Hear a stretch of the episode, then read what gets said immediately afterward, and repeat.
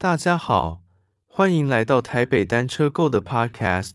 在这个用功率计训练盛行的时候，是不是用心率计训练已经没有用，或是代表着过时了呢？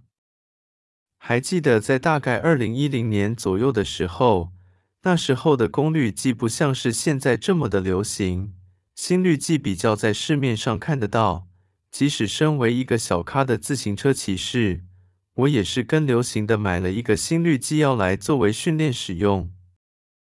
不过当时就算买了，也不知道怎么用在训练上的数据分析，而且当时的心率计只有佩戴在胸口的款式，用了一阵子之后觉得有点麻烦，因为每次使用都要先用水把心率计沾湿，然后戴在胸口才感应得到。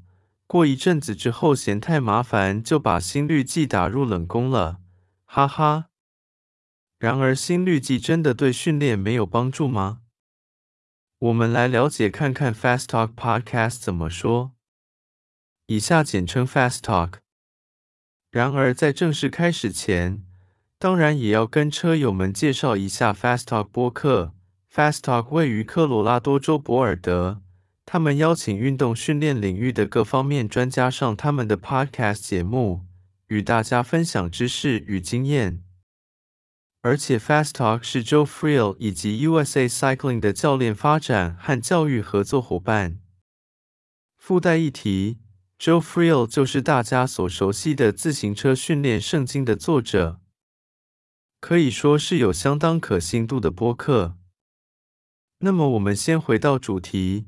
由于心率计跟功率计相比，运动员的状况比较不能立刻显示在码表上。举例来说，某个自行车骑士，当他开始骑乘在较高的强度做训练，这边假设是 sweet spot。如果你使用功率计的话，在一秒之内就可以立刻从码表上的数据看出来，这个人已经开始高强度的课程。然而，心率计往往会在几十秒或是甚至几分钟之后才会显示出来，及时性相对来说真的低上不少。所以现在的主流还是以功率训练为主，而不是心率。各位听众听到这边先别下结论，现在并不是下结论心率计真的没有用，让我们继续听下去。然而实物上，Fast Talk 在这集 Podcast 里面认为最佳的训练方式是功率计搭配心率计，为什么呢？在补充能量不足的情况下，大脑会为了保护身体的机制而将心跳强制降低。举我自己的实例来说，当训练周期刚刚过了休息周，重新开始训练的时候，这时候身体能量是最满档的时候。此时进行一个 Sweet Spa 课程，很容易就可以把心跳拉高，而且骑起来感觉很轻松。我的情况是可以把最大心跳拉高到一百五十八。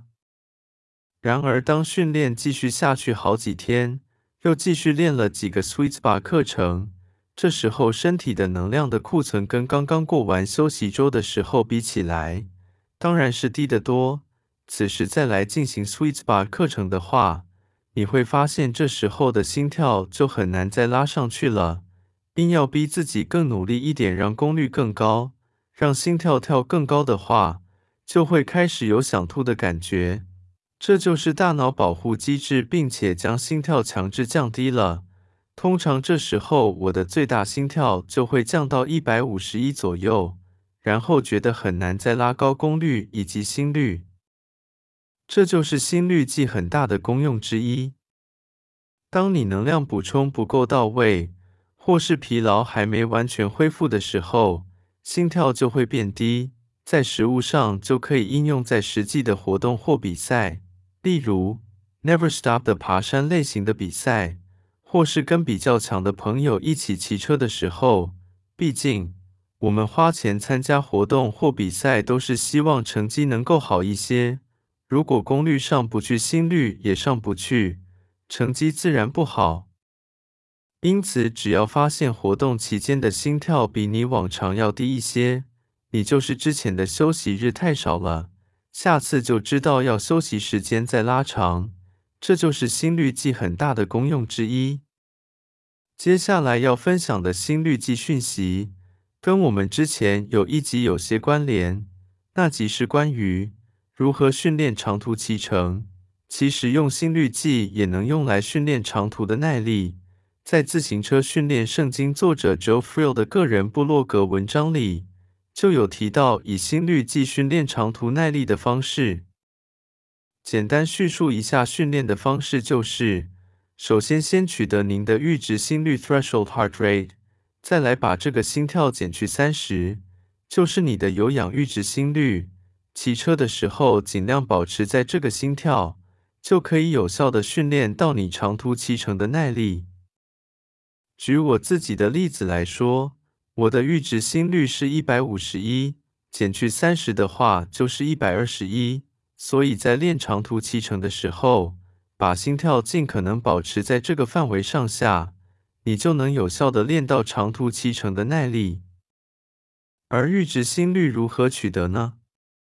毕竟要取得这个心率，才知道怎么去减去三十。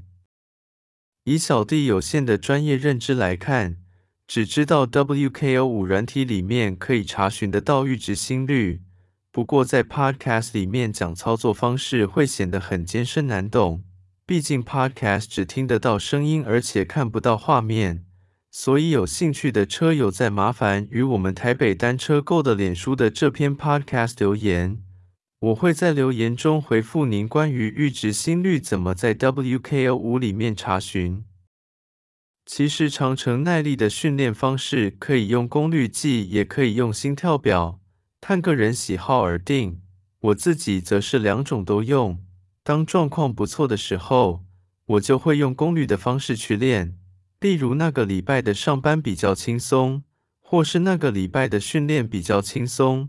所以当天骑车的状况好，因此功率能很容易的拉高到百分之六十以上到百分之七十之间。要是状况不好的时候，我就会改用心率的方式练，我的情况就会尽量让心跳接近在一百二十一。总之呢，用功率计或是心率计练长途骑乘都是 OK 的。如果你的心率计躺在你家的抽屉里休息很久很久了，可以考虑把它重新拿出来使用了。上面的参考资讯都来自于网络上的资讯，力求自身能够亲自验证过，而不是纸上谈兵，并且尽可能的不要掺杂太多我个人的想法，力求整个内容能比较客观。今天的分享就到这边，谢谢你的收听。